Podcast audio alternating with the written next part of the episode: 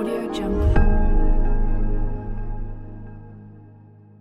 Good morning. This is Kitty Glomsky, along with my co-host, Brooke Mainville from Region nine Area Agency on Aging, and another episode of Let's Talk About Aging.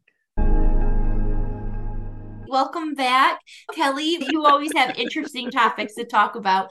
In the past, you talked about diabetes. And today we're going to talk about another good topic I think that should be on everybody's goodie list is the health benefits of chocolate. Since October is the month of candy, I'm just going to give you a couple little trivia since Halloween seems to be the biggie thing going on in October. During the Halloween season, consumers in the U S spend about three point one billion dollars on candy. I, I can't imagine that much candy. I'm thinking about the money amount, but you're right, thinking about the amount of candy that buys. Can you imagine three point one billion dollars? Can you just kind of figure how many pieces of candy that would be? I'd just like yeah. to see that. sixty-eight percent of Americans participate in Halloween, and that was always a fun time when I was a kid going out trick-or-treating. It is a fun time. It still is an adult. I am excited because I get to pass out candy for the first time. And then I bought my dog Mabel a Halloween costume. Well, that would be cute. I, I'm kind of disappointed because I love Halloween and I don't have any kids in my neighborhood that go out trick-or-treating. So I'm a little bit disappointed. Yeah, that would. But I think the big thing over the years have been a lot of trunk or treats. Brooke, do you know what the most popular holiday Halloween candy is in the United States?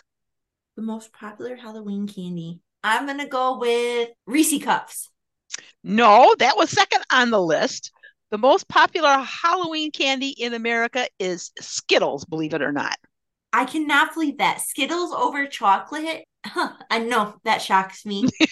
So, Kelly, what is so special about chocolate? What makes chocolate so special? One of the reasons chocolate is unique is the temperature at which it melts. That's between ninety-four and ninety-seven degrees. So just picture a morsel of chocolate sliding across your tongue and it liquefies into a perfect puddle. And the reason it does that is because the human body temperature is ninety-eight point six, just above the melting point of chocolate. So the phrase, it melts in your mouth, is definitely true. That is interesting. Kelly, what is the history of chocolate? Do we know who found it? Who developed it? It is believed that the Mayans probably were the first people in South America to cultivate the cocoa plant. They prepared a drink with cocoa, hot water, cinnamon, and pepper.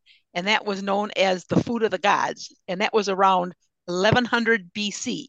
And then the Aztecs used chocolate for ceremonial purposes and believed that chocolate had medicinal properties to it. Then in fifteen oh two, Christopher Columbus captured a canoe containing cocoa beans, and he considered them mysterious-looking almonds. And it was identified that they used the cocoa bean as a form of currency early on. The modern chocolate bar with added sugar was created in eighteen forty-seven. Through the centuries, chocolate was considered an aphrodisiac and it was used to treat fatigue and diarrhea. So chocolate has been around for a while. A lot of spiritual and medical options are available through chocolate. They had me, the cocoa drink had cocoa, hot water, and cinnamon, but then they added pepper. And I was like, that one's interesting. Well, probably just add a different little perk to it, just a little zip to it, I would guess is why they did that. So, Brooke, can you guess the five types of chocolate? Five types of chocolate. Okay. White chocolate, dark chocolate, semi, semi-sweet. semi-sweet chocolate chips. I only know those three. There are actually five types of chocolate. So we're going to talk about those a little bit. There's unsweetened chocolate, and that's bitter chocolate or baking chocolate. And it usually comes in a big bar, and that's pure chocolate liqueur, which makes it so bitter. And everybody just wants to take a huge bite out of it, but you're very disappointed when you get a mouthful of, of that. Yeah. And then there's dark chocolate, is made by adding fat and sugar to cocoa liqueur, and you also add cocoa butter. And then there's semi-sweet chocolate, is chocolate liqueur plus sugar, cocoa butter, and vanilla. And you use that one a lot in cooking. Right. And then milk chocolate is made by adding sugar, milk powder, or sweetened condensed milk to the cocoa butter and the liqueur. White chocolate is also one of my favorites. That's made from sugar, cocoa butter, and milk solids. So the white chocolate does not contain any cocoa liqueur. So it's technically not a chocolate. So what made them different was the cocoa butter, the the cocoa salad, and liqueur? they're made different by the varying proportions of the, the solids, the liqueur, and the cocoa butter that's added to each of the items. I actually didn't know that there was the five. What type of chocolate, Kelly, is the most beneficial for us to have? When it comes to chocolate, the darker the better. The most beneficial is dark chocolate, and that should be at least seventy percent cacao. Dark chocolate is rich in flavonols, which are healthy antioxidants that are also found in fruits, vegetables, and green tea. And then there are flavonols that give dark chocolate that slightly bitter taste. And they also provide cardiovascular benefits, such as helping reduce the risk of developing heart disease, stroke, cancer, and premature aging. And cocoa is one of the richest sources of antioxidants found in, in any other food. Or according to the food scientist at Cornell University, a cup of hot chocolate has up to three times the antioxidants found in a cup of green tea and almost twice the amount of a glass of wine. So remember, you're using the dark chocolate when you yeah. do that. And dark chocolate contains about eight times the antioxidants of strawberries. And there are as many antioxidants in one and a half ounces of dark chocolate as there are in five ounces of red wine. I'm hearing that dark chocolate in moderation is healthy. Are there more health benefits to ease some of those guilt of people may have of eating it? Because all so far, everything is sounding like it's okay to eat dark chocolate in moderation. So there are a few more health benefits of dark chocolate are. It's good for the heart by lowering your blood pressure. It improves blood flow and helping to prevent the formation of blood clots. The anti-inflammatory compounds in cocoa helps fight the chronic vascular inflammation and improve blood vessel flexibility, therefore reducing your blood pressure. Chocolate is misunderstood due to its cocoa butter content, which is high in saturated fat. So about a third of the fat in the cocoa butter is stearic acid, in which the liver converts to a healthy monounsaturated fat called oleic acid. And the ole- oleic acid lowers the L D L, which is the bad cholesterol, and boost your H D L levels, which is your good cholesterol. And chocolate is also good for the brain. It can increase blood flow to the brain, so it can help improve cognitive function, and it can also help reduce the risk of stroke. It also, believe it or not, helps your blood sugar. It keeps the blood vessels healthy and blood circulation functional, which helps protect against type two diabetes. The flavonoids in dark chocolate can also help reduce insulin resistance by helping your cells to function normally and regain their ability to use your body's insulin effectively. And it's also good for your teeth due to the thermobromine content. It hardens tooth enamel. Really? And it's good for reducing stress. It contains several chemical compounds that influence your mood. Phenylethylamine, found in cocoa beans, stimulates your brain to release endorphins associated with feeling, the feelings you have when you are in love. It also produces feelings of euphoria. Not everyone acts this way, but we do feel happier and less stressed after we have a bite of dark chocolate. Maybe that's why chocolate's Valentine's candy. Right. Even though dark chocolate has health benefits, how much should someone consume? To avoid weight gain, consuming only one ounce of dark chocolate daily is recommended. So remember, a typical candy bar is one point five five ounces. To avoid weight gain, consuming only one ounce of dark chocolate daily is recommended. So that would be about two thirds of a dark chocolate bar. Still, that's a good amount of chocolate per day. It is. And with all those health recommendations, I don't want anybody to think that eating chocolate is going to solve all those medical issues, reducing your blood sugar, helping your teeth. We still have to follow our doctor's recommendation and not go whole hog on chocolate. We only need one small piece a day. It's that dark chocolate. It's a dark. Um, and not the white chocolate or the milk chocolate right. that I find tastes better. It's not as bitter to me. You can even find that when you eat the same size piece of milk chocolate versus the dark chocolate, when you eat the dark chocolate, you're satisfied. When you eat the milk chocolate, you just want to mm-hmm. eat more and more. Kelly, is chocolate healthy? Is it a luxury item or is it junk? You hear that it could be all three. Which one is it? You're right, Brooke. It can be all three, not just all at the same time. The choice is yours.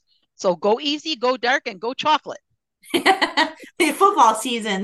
That's right. That's right. That's right. So, Kelly, you have one last Halloween trivia question. Brooke, do you know what candy corn used to be called? Candy corn. So that is the candy that is the yellow, white, and, and orange. Orange. The one that people either really, really like or really, really hate. I'm on the side of loving it. I'm going to say maybe like witches' nails.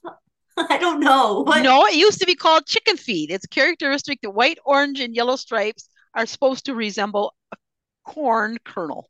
I did not know that, Kelly. There's a lot of facts about candy out there that I do not know. Me too, and I love candy. Just one little piece of dark chocolate every day can do a world of wonders. But still, we have to follow our doctor's recommendations for our health. I highly enjoyed this. I know I learned a lot. So thank you again for being here, Kelly. Oh, you are very welcome. And I'm sure I will be back sometime down the road. Thank you again, Brooke, for having me today. I've thoroughly enjoyed it. November is a full calendar for us here at Region nine. I have three virtual events for you. The first one is Powerful Tools for Caregivers. It's taking place on November eighth through December thirteenth. It's a six-week workshop from three to four thirty. And Powerful Tools help caregivers deal with caregiving. Powerful Tools is a workshop that helps caregivers deal with the difficulties of caregiving for someone. We teach the importance of self-care. And if you take care of yourself, you are a better caregiver. We learn how to deal with difficult emotions and how to communicate with others. It's a great six-week workshop.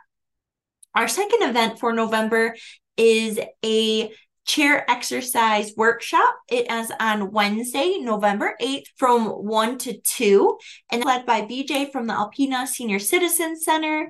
We're going to be doing live chair exercises as a group and learn why is that beneficial to us. You could either be standing or sitting, and it will hopefully improve your balance and your flexibility to prevent falls. That is November eighth. Our last one is Building Resilience to Avoid Care Burnout. That's going to take place November tenth from one to two p.m. This webinar will help you build your resilience, learn to recognize the signs of, care, of burnout, how to avoid burnout, and then we're going to actually learn three mindful activities. And this is put on by Nicole Webdington at M S U Extension. These are the three events that Region nine is hosting. It is Powerful Tools for Caregivers, our Healthy Living webinar series, and our Caregiver webinar series. So if you're interested in Powerful Tools, chair exercises, or building resilience to avoid burnout, contact me at nine eight nine, three five eight, four six one six. So this is Kitty Glomsky and Brooke Mainville asking you to join us again next time on Let's Talk About Aging. Audio Jungle. Let's Talk About Aging is a production of the Region nine Area Agency on Aging, twenty-five sixty-nine U S twenty-three South, Alpena, Michigan four nine seven zero seven. This podcast was supported, in part, by grant number ninety M P P G zero zero three nine from the U S Administration for Community Living, Department of Health and Human Services, Washington, D C Podcast music provided by Groove Music. Selection titled Modern Logo, created by Vadim Kuznetsov and can be found at https colon slash slash elements dot envato dot com slash modern logos evhfbj6.